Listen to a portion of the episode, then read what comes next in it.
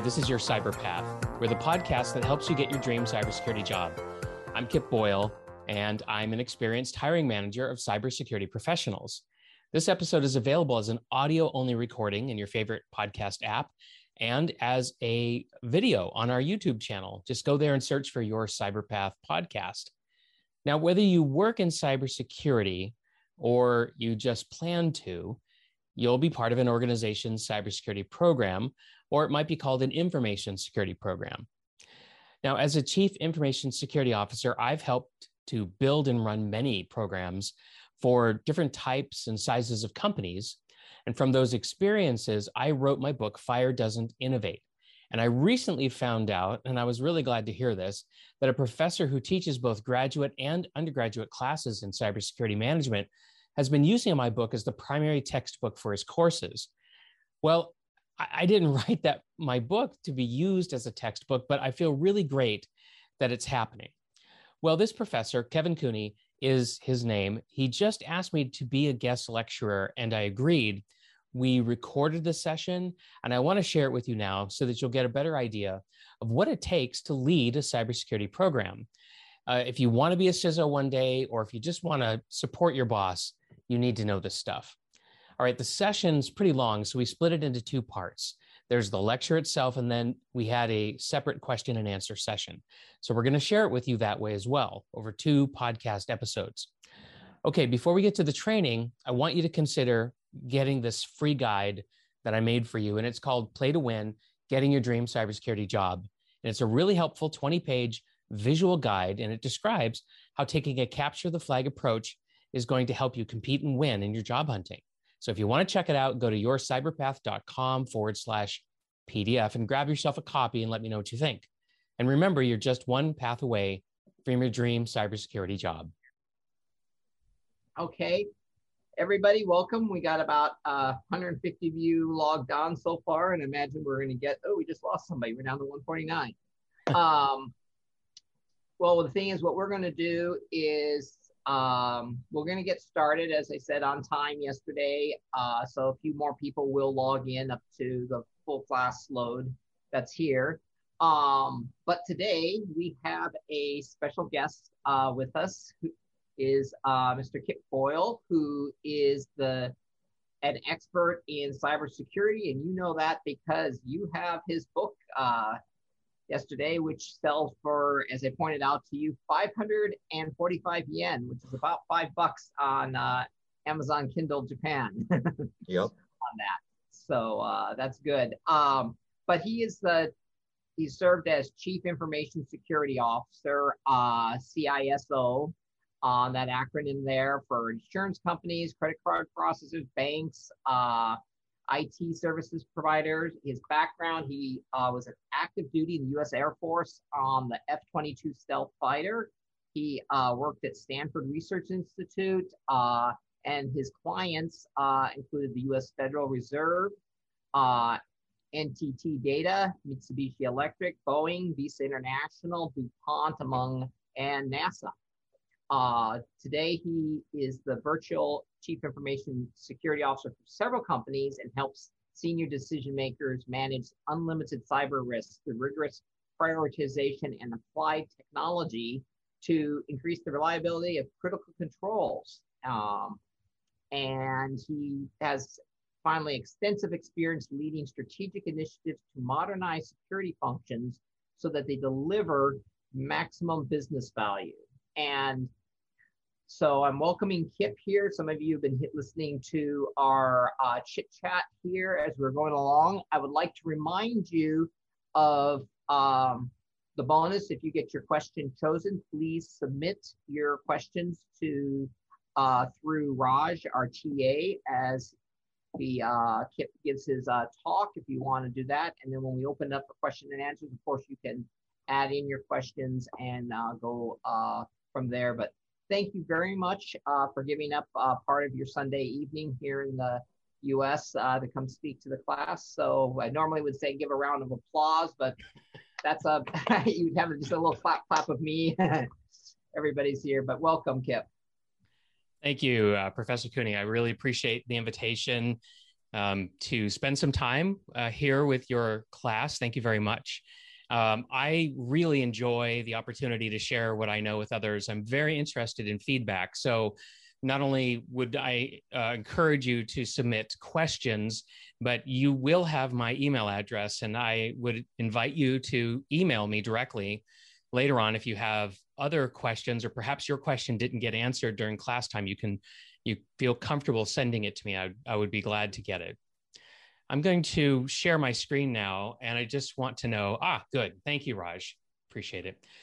So um, now I'm a practitioner and an educator, and so this means that I I do work for customers. Customers pay me, and then I share what I've learned with others. And so today, both in my book and uh, also today in our time together that's what i'm going to be doing with you is i'm going to be sharing what i know from my work with real customers in the real world.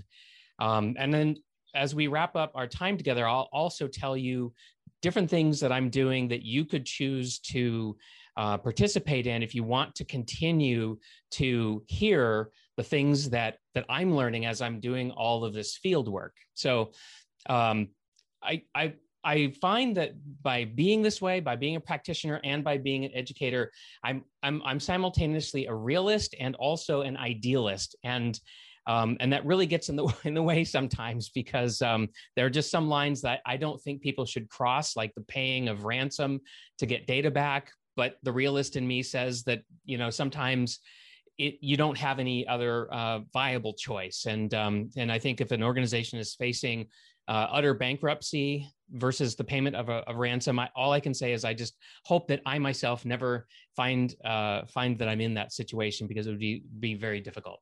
But um, but yeah, so let's let's uh, let's move into the material here, and I tend to go pretty quick, and so I hope that I won't go too quickly for you, but. Um, you know, Raj, if uh, you know, if I am going a little too quick, if somebody should should happen to say that, during uh, the presentation, please let me know. And um, then that way I can slow down a little bit. But uh, there's a lot to say. Um, and I'd like to start by telling you why I wrote my book. And it was because I noticed that most organizations that I was working with and reading about in the news were not managing their cyber risk very well. And I have been spending a lot of time trying to manage cyber risk in a number of different situations and i felt like i had something to share and so i wanted to help and that was really the genesis of my book fire doesn't innovate now one of the biggest problems uh, in the sphere of cybersecurity management is that you have to have an ongoing conversation about cyber risk and how to manage it. And you need to do that with senior decision makers because they're the ones that control the allocation of resources in an organization. And almost everywhere I go in my work, I find that this conversation is lacking. It's it's either lacking in its ability to produce useful decisions or it's lacking in its ability to even establish a common vocabulary for for the participants to even have a conversation. This is by uh, essence a multidisciplinary conversation. And so you've got people from all kinds of different backgrounds legal and finance and operations and technical, and they need to have a common language. And so that's one of the uh, the goals that my book strives to achieve is to provide that common uh, that common language, and then also a structure around how how do we identify our top cyber risks, and then how do we mitigate them in a business savvy way. And um, so I've been doing that a lot, and so I thought I would I would uh, you know toss my hat out there and let folks, um, you know, make their own judgment about uh, whether anything I had was off was um, was useful. Now, another complication with the conversations in uh, organizations about cybersecurity is that most senior decision makers don't really understand their situation. They they spend almost all of their time thinking about their own operation, but they don't spend very much time thinking about what's going on outside of the walls of their organization. And the reality is, is that we're badly outgunned right now, awfully, terribly badly outgunned. And I think that should be obvious to anybody who is uh, is studying in this space or practicing in this space or even just watching the news you should you should be able to clearly see that the cyber criminals and the cyber soldiers are uh, having a very easy time with us by and large. Um, and and most people just don't understand this. Most cyber uh, i'm sorry most senior decision makers just don't seem to understand that they are in fact a target. And i find a lot of denial uh, among them as to whether they are a target or not.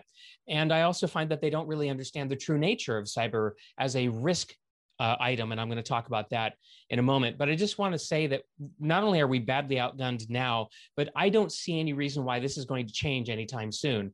If you look at the governance uh, structures in most countries, whether they are judicial, whether they are legislative or executive, law enforcement, and so forth, courts, um, they're not really able to mount an effective response to what's happening and and i just don't see uh, as far as I can see in, in all the conversations that I've had, I don't see an effective response on the horizon. And so, what that means is that if we're going to be on the internet, and we must because I think that's where business happens, then we're we're on our own, and we cannot rely on government or other institutions to protect us and we really have to protect ourselves and and that's that and that's just going to be the way it is for a while. So we're going to have to figure this out or we're going to have to suffer the consequences of of not figuring it out. And there there there are some there are some uh, very specific things that we can point to. So for example the annual cost of cyber crime and cyber uh, and data breaches is currently approximately 6 trillion dollars annually. And in case you didn't know it, $6 trillion, if you aggregated all that, it would be the third largest economy behind the United States and China. And that is an enormous sum of money because I've never seen 1 trillion of anything, let alone uh, 6 trillion. Uh, dollars. And by 2025, that's going to go up to 10.5 trillion is the estimate. Back in 2015, it was 3 trillion. So if you can imagine what this looks like in a, in a bar chart, um, it's it's rising rapidly and with no end in sight, as I said. And so um, you you must acknowledge, and I tell this to senior decision makers, something really serious is going on for that amount of money to to be at stake. And now, of course, it's not just about money. In 2020, the University Hospital in Dusseldorf in Germany was struck by ransomware. And as that code locked up all the computers in the hospital, there, there was a patient in a life threatening situation in an emergency that was being brought to that hospital by ambulance. That ambulance had to be diverted to another city, and that patient died en route to the alternate hospital. Now, we don't know for sure if that's the first death directly connected with um, you know, with a cyber attack, but it certainly was the first one that was publicized and that could be so clearly attributed to the consequences of a cyber attack. And um, and it's awful. And unfortunately, I have every reason to believe that that this will continue. And so it's not just about electronics, and it's not just about ones and zeros anymore. It's actually affecting people in uh, in a real life and death situation. What a lot of my customers don't understand is that cyber has become a generalized business risk. And it's not just a technological problem.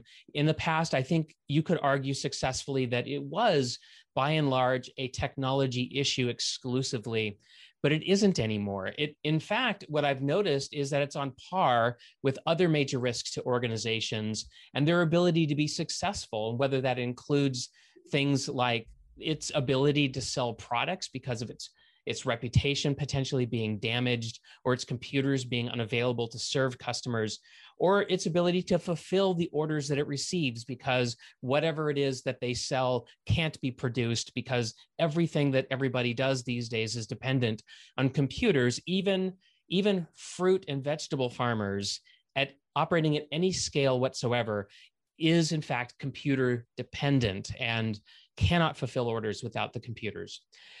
Um, and and cyber is also equal to the money, you know, a, collecting money that an organization is is owed by its customers. Now, in as much as it's a business risk, it's also different. It's not a static risk. In fact, it's a dynamic risk, and that's one of the main points that I am making in my book. And so it needs to be managed differently. If you manage it as a risk where it is um, immutable, such as fire, then you're you're going to be missing out and you're going to unnecessarily handicap yourself.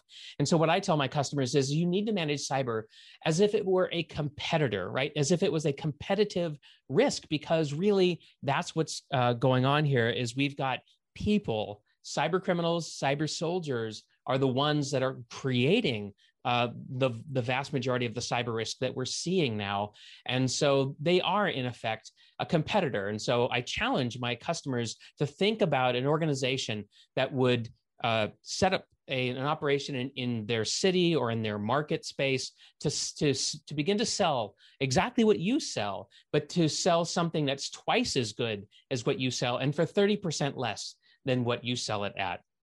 And that really helps them, that really helps to get their attention. Now, this is a good approach to take, not just because you're you're respecting the fact that uh, you're dealing with the dynamic risk, but also because it acknowledges that that cyber risk isn't all downside. That there's actually some opportunities inside of the cyber risk that you experience if you can recognize it. That you can actually use your good cyber risk management practices to create business value and to actually create some competitive advantage for yourself. So it's it's a management opportunity in as much as it is in fact a risk management challenge. And this is in my book as well. It's it's another reason why i wrote my book because i wanted to bring attention to this fact.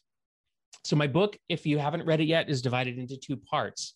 And the first part is designed to provide a way to talk about, to understand the nature of cyber risk, and then to be able to have a productive conversation with it, no matter what your background might be. And so in part one, I describe what the risks are in plain language, and I tell stories about real companies that have suffered real material harm because cyber risks had uh, had manifest for them. And I use germ theory as a metaphor because everybody really in the modern world understands germ theory. And so it makes a good analogy for cybersecurity. Real germs and digital germs are both invisible, for example, until you start to feel sick. Nobody can see a, a, a biological germ without the aid of a microscope, and you can't see a digital cootie, if you will, before it actually shows up and, and causes a, uh, a reaction with your with your systems. Um, and sometimes even your systems while causing no uh, tremendous ill effect to you, can be used as a launching pad in order to attack other customers. And so, just in the way that some people are not uh, stricken by a disease, but do in fact carry it and transmit it to others, we see that also sometimes in the field of cybersecurity.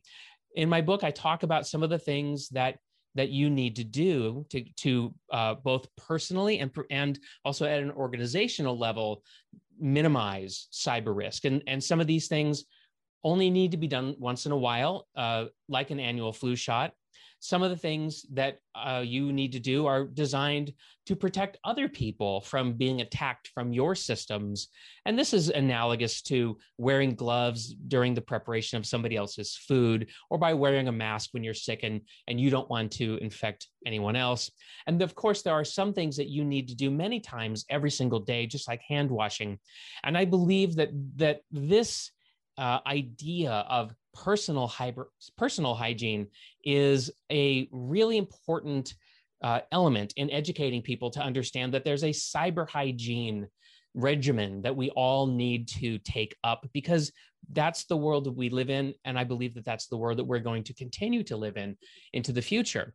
And so just a couple of things for example that i that i believe are uh, important for cyber hygiene would be the use of two-factor authentication wherever and and every place you can actually uh, turn it on and and it's becoming pervasive in a way that it hasn't been in the past which i think is fantastic um, and when you can't use two factor authentication, you should be using a passphrase. You should use one that is strong and easy to remember. And we even have websites now that will help educate you on what is considered to be a passphrase versus a password and what what's a good one. And i i have an example of a good one on on here. It's just three nonsense words that don't mean anything but if you can remember them then this is very strong. 53 years for a brute force attack against something as simple as what you see on the screen now. And so this is marvelous because now we can tell people that they can create a single passphrase that's memorable but that they also really never need to change unless somehow that passphrase is exploited and uh, and becomes known. And of course that happens from time to time. So that's part one. And in part two of my book what i'm trying to do is share simple practical methods for cybersecurity management. I'm trying to demonstrate that we can create an approach to the problem space that is biased towards action and still delivers real business value because what i found in my conversations with senior decision makers that is a big concern of theirs. A dollar spent on cyber risk management will get me what, Kip? Because a lot of uh, secu- traditional security approaches are going to create invisible benefits, and invisible benefits are difficult for most senior decision makers to uh, to find value in. So, so in part two, that's really what I'm trying to do is provide a structure, and that structure can help to create this ongoing executive management conversation about cyber risk. Very, very important. If the if the risk you're trying to, to manage is dynamic, which means it's changing all the time, then you have to keep up with it. And an ongoing conversation, I think, is a wonderful way to do that. So in part two, you'll find and what I think is an approachable way to discover your top cyber risks and then to create and implement a business savvy mitigation plan. And also, another thing that I'm doing with my book is I'm trying to create a middle ground between, between what I observe are two extreme uh, approaches for doing risk management, and that is qualitative risk management on one end of the spectrum and quantitative risk management on the other end of the spectrum. And in my in my experience as a practitioner, I've come to the conclusion that neither one of these approaches are are in fact uh, practical or productive. I've tried them both in different uh, situations. I don't favor a qualitative approach because it's just too simplistic. Red, yellow, green, high, medium, low. And I just don't find them to be very meaningful. And any meaning you try to pour into them quickly becomes diluted because you're it's just too simplistic so i find that these qualitative approaches consume a lot of time a lot of money. They're very gameable. And um, and and really they're not that much better than spending a few minutes making some back of the envelope calculations. A, a, quick and dirty method if you will seems to produce about as much value as any structured qualitative method that that uh, that I've been exposed to or have actually tried. Now, the other extreme is a quantitative approach, perhaps a statistical based approach. And, you know, I don't have any problem with a highly quantitative approach to cyber risk management, except that it, it is often impractical because the senior decision makers are not set up for success with it. If you're part of an engineering firm or um, perhaps maybe a manufacturing firm that uses a lot of statistical quality control methods and so forth, then a quantitative risk management approach may be perfectly suitable. But, but other than that, I find that senior decision makers are really uninterested. They, they don't want to deal with the jargon. They don't want to try to understand technical vulnerabilities or probability estimations. All of that requires more time, money, and energy than they either can uh, devote or will choose to devote to the task. So I haven't had much success with a quantitative risk management approach either. And so what I've done is I've tried to develop a middle ground approach that blends the best parts of these two extremes. And so in my book, you'll learn about uh, a score key, for example, that I think is kind of ground zero for this approach that I'm that I'm advocating where it's attempting to to use uh, numerics right? So a little bit of quantitative approach but blending it with the qualitative right? The, the more the more simple approach but not so simple that it actually doesn't produce value. So if you haven't seen this yet i just want to take a moment and say this is how real security works.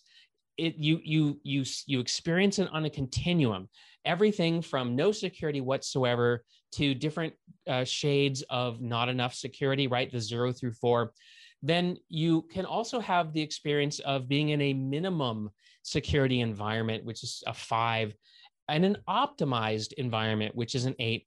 And of course, I've experienced, I assume everybody here has experienced at one time or another excessive security, which I put in a nine or a 10, right? Excessive security means I can't get my job done because the barriers to doing my work is uh, so great that uh, that I either can't even gain access to the systems that I need, or the friction is so intense uh, that that I'm pouring the vast majority of my energy into just uh, navigating the security controls. Now, notice on here that I never talk about perfect security because there isn't any such thing in my experience. And also, another thing I want to point out to you is that optimal security, where you're accruing all the benefits of the money being spent on security, is indistinguishable from zero security. If you think about it, that makes a lot of sense, but it gets in the way of a cybersecurity manager's job because a senior decision maker, since they can't tell the difference between fully optimized security and zero security, it's very difficult for them to understand that you're actually doing your job and you're doing it superbly well um, but but they they can't uh, they can't tell. So just um just a professional issue that if you go forward and become uh, practitioners in cybersecurity management, I, I think you'll encounter this sooner or later. Now, at the end of, of these measurements that I uh, describe how to how to take, you're going to be able to visualize. And these gaps here in this radar diagram, I, I will tell you that as I studied this problem space and as I tried to come up with this middle ground between purely qualitative and purely quantitative approach to risk management, I studied the types of reports that the different senior decision makers were regularly receiving from other uh, domains, whether it be sales or operations management or so forth, um, finance, and and I, I studied them because I wanted to make sure that whatever I created for them would would challenge them in the least way in terms of of of, of approachability and in terms of uh, of the of their ability to get traction right to, to to really grasp what it is that I'm trying to talk to them about. And so uh, gap assessments were very, very common and radar diagrams like this were very, very common. And I have found that, that this is extremely useful. Here, what you're seeing is a, um, a radar diagram that's based on the NIST cybersecurity framework. So, um, uh, yes, so my book is uh, going to talk about this. And I've even released a free cyber risk workbook that helps you to follow along with part two of my book and, and actually automates many of the steps that I describe in, in part two of my book. So, so if you've read my book, hopefully that adds a little extra uh, understanding as to why I wrote it, why I have put in there what I have put in there. If you haven't read my book yet, then I hope this motivates you to actually read it. And um, and also want to make clear that there's an audio version of my book as well. So if you like to listen to books, you can do that. I narrate my own book. I felt like that was really important. So, all right. Now, what I'd like to do is I'd like to transition and I'd like to spend some time answering some very common questions that I, that I get about this uh, space, cybersecurity management. And so um, I wish if we had, if you know, if we were in a highly interactive um, space, this is this is the time when I would actually be, um, uh, you know, challenging you with some of these questions. You know, to to to actually give you an opportunity to answer these questions um, before I answer them for you. But unfortunately, this uh, uh, this particular format uh, isn't very good for that. But uh, but I would love to hear your thoughts about it. Um, and if they're different than mine in, in particular, I would love to hear. So, what's the goal of cybersecurity? Well, I believe that the goal is to make yourself a more difficult target, not to have perfect security, not to have even world class security necessarily. Now, if you're working in a government uh, situation or a military situation or a national security situation, that may be the exception to the rule. But if you're working in private industry, then uh, you you really need to think uh, think carefully about what your goal is. And i believe that the the correct goal is to become a difficult target. Now i don't know if any of you have ever seen this product called the club. Uh, what you do is you lock it to your steering wheel when you're going to leave your car for any length of time. And it's this highly visible uh, security device.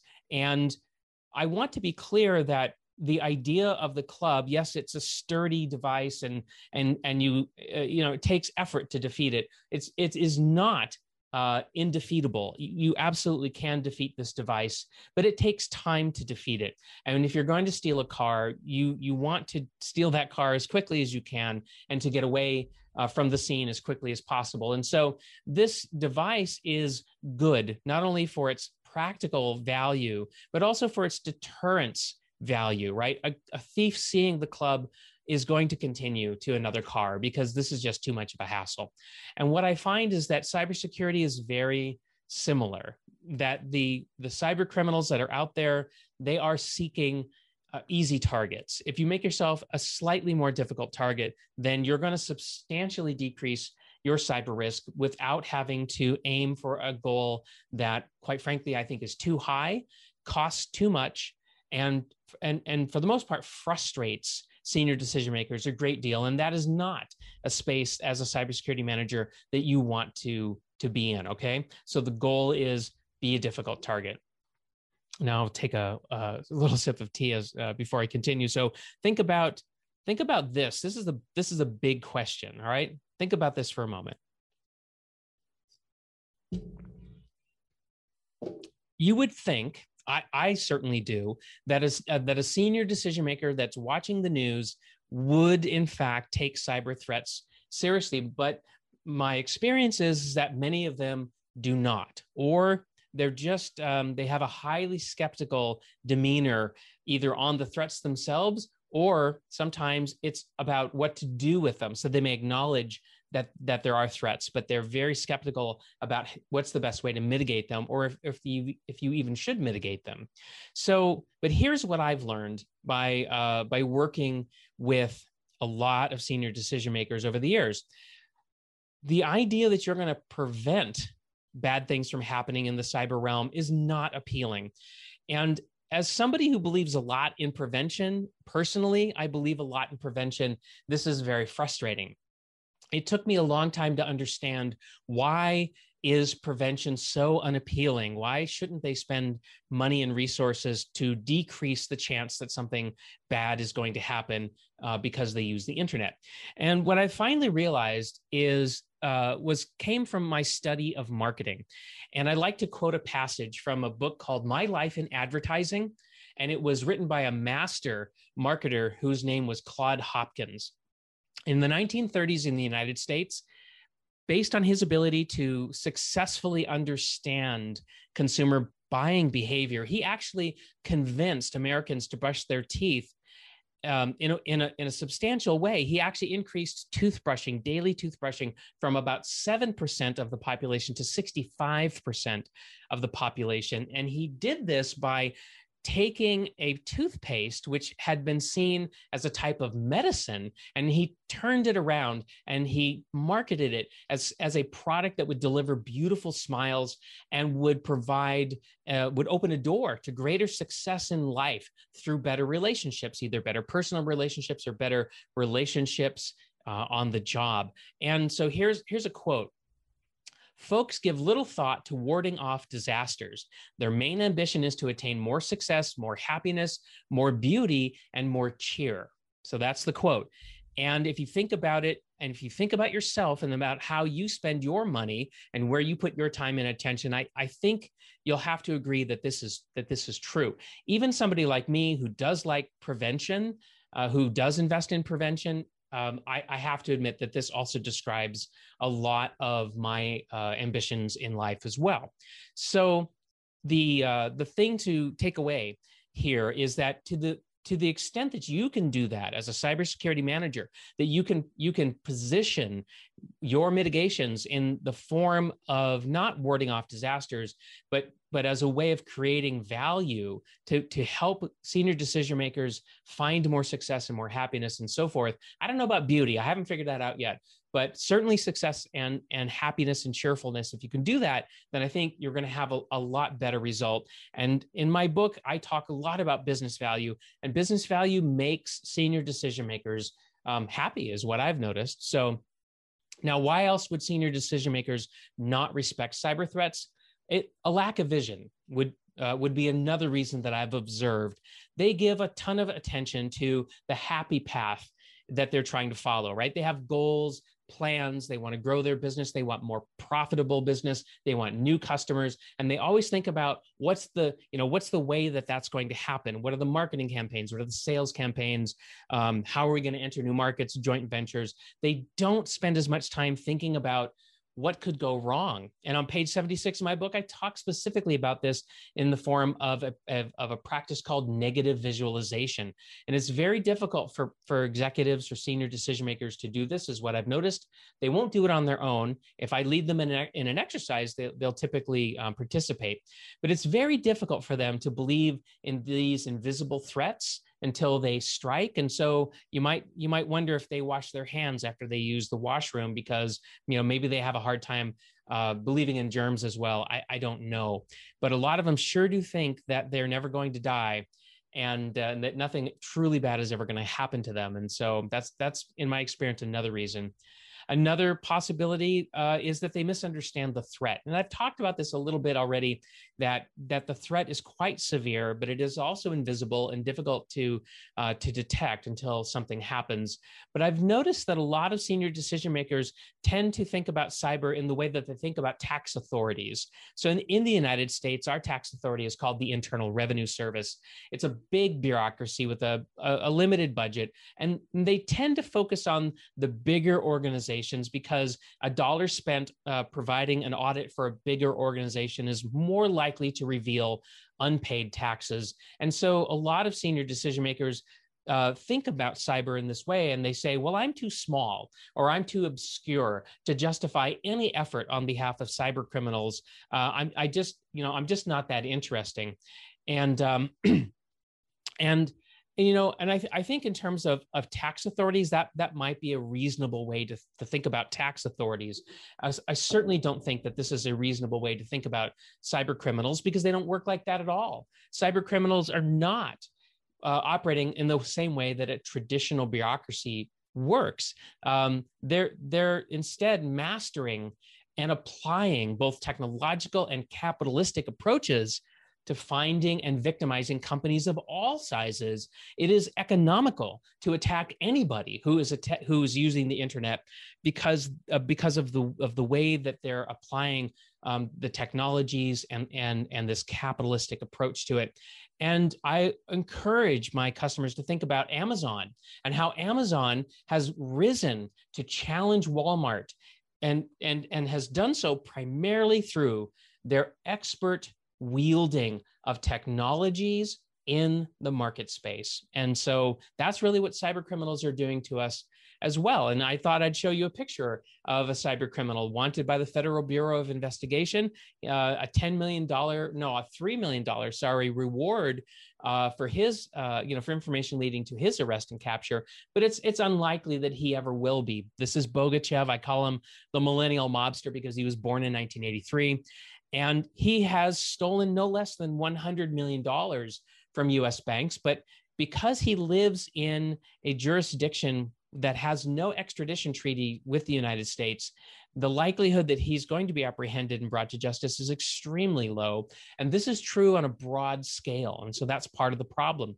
Here's another part of the problem. I talked about capitalistic approaches. And this is a screenshot of a website where, with uh, a modest amount of money, you can actually purchase a cyber attack. So you don't even need uh, very many technical skills. You just need to understand that a distributed denial of service attack is the is the correct attack if you want to bring somebody's website down, and then you can probably steal a credit card, so it doesn't even really cost you any money. And and if you can use Netflix, then you can go to many different websites on the internet and uh, on the so-called dark web, and you can participate in this cyber criminality and uh, and you don't need to know uh, really anything about it at all.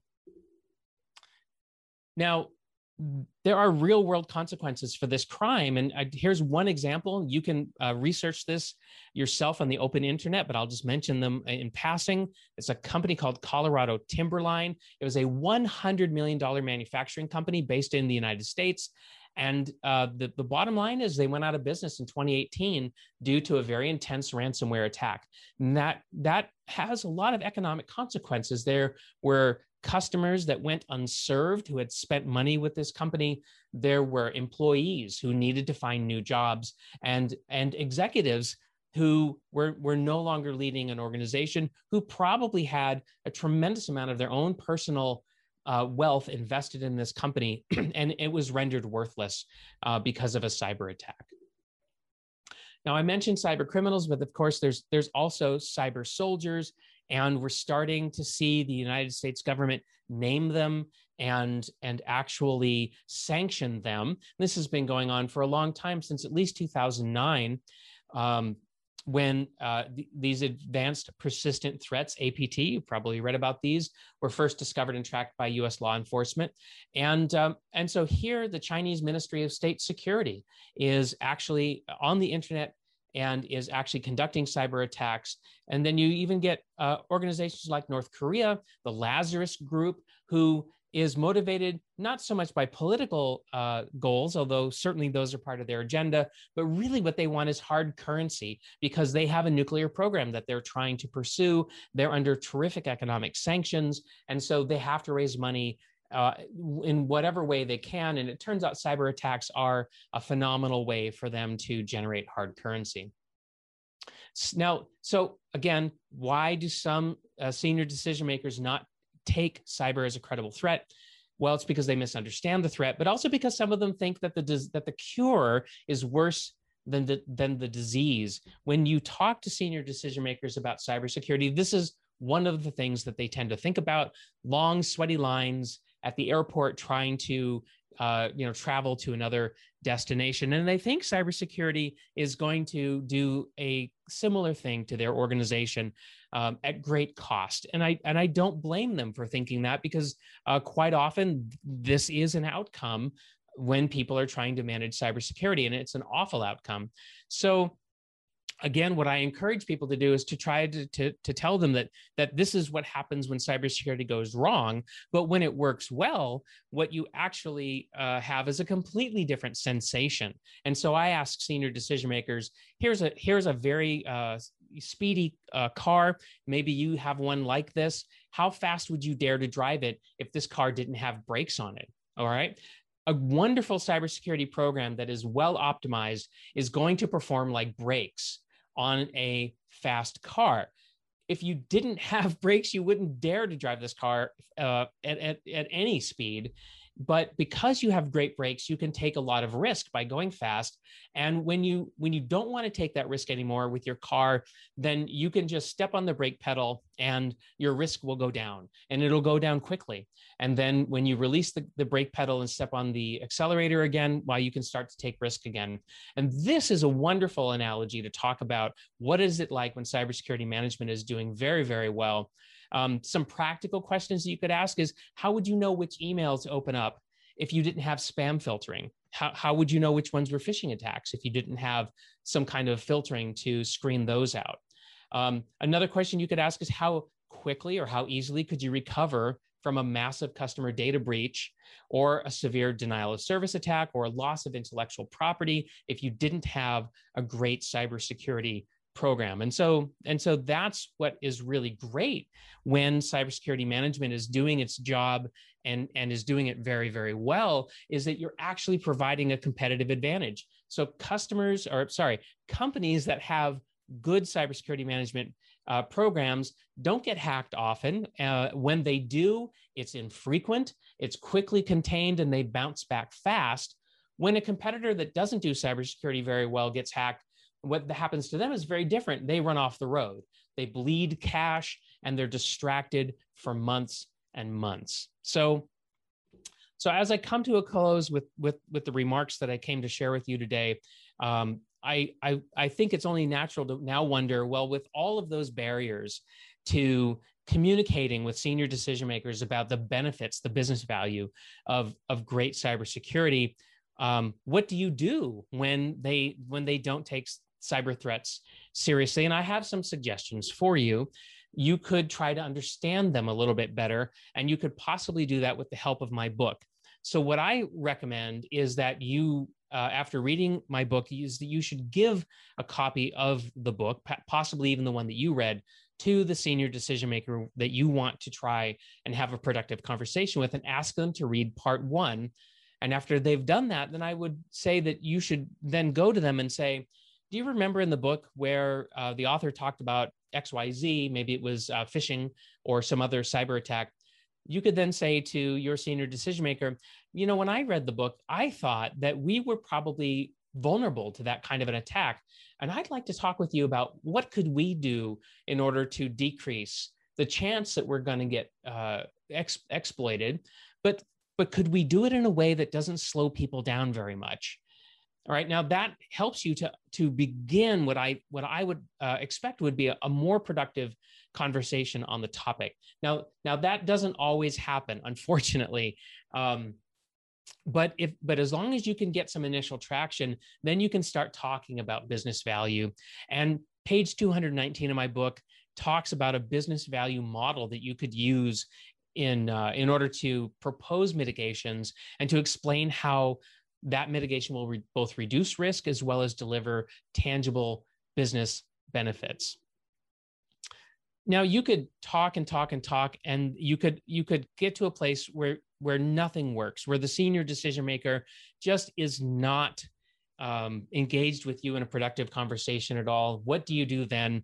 And i've seen lots of people continue to try to try to try to try and unsuccessfully make any difference whatsoever and so really if you find yourself in that situation you've only got a couple of choices in my experience one is that you just have to accept the situ- situation as it is, that the um, that the organization is just going to suffer cyber attacks and uh, and and exploitation, and your job is going to be to clean up those messes as best as you can.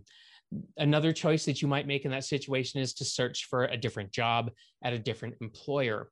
But um, I would not spend a tremendous amount of time trying to convince a senior decision maker that they should pay attention and should mitigate cyber risks if you if you if you can't get them to respond uh, to you in the ways that I've suggested. I, I, I believe it's it's really a waste of your time.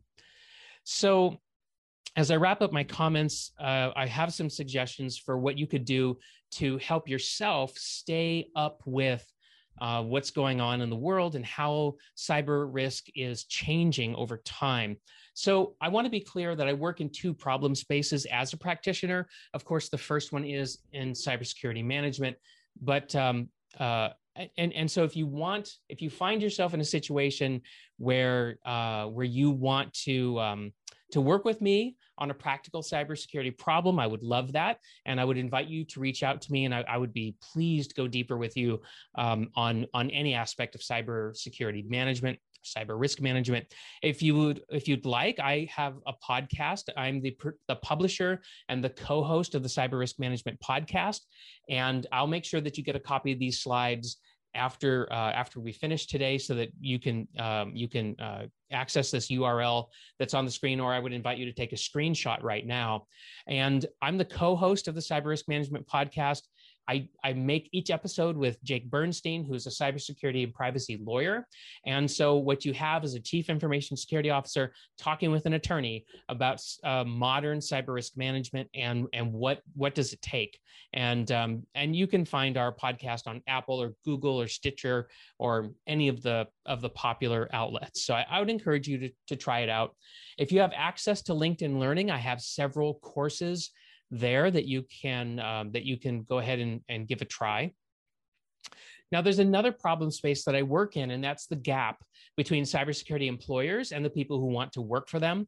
And so, uh, so I've got a, a separate podcast. It's called Your Cyber Path, and in this podcast, I help job seekers uh, find out, uh, you know, what do they need to do to either get into cybersecurity or to get the next job that they desire in in the career field And if you find yourself actively looking for your next job and you're not having success, then you might want to try this online course that I've published. It's called Hired in 21 Days. and what you're going to do when you, if you take this course, is you're going to learn uh, the ins and the outs of the hiring process from an experienced hiring manager, and that's me. So I'm going to tell you all the secrets that hiring managers use to identify candidates, to screen those candidates, and then ultimately to choose the best candidates that they that they can find. Uh, this course is about resumes, it's about interviews, and it's about salary negotiations.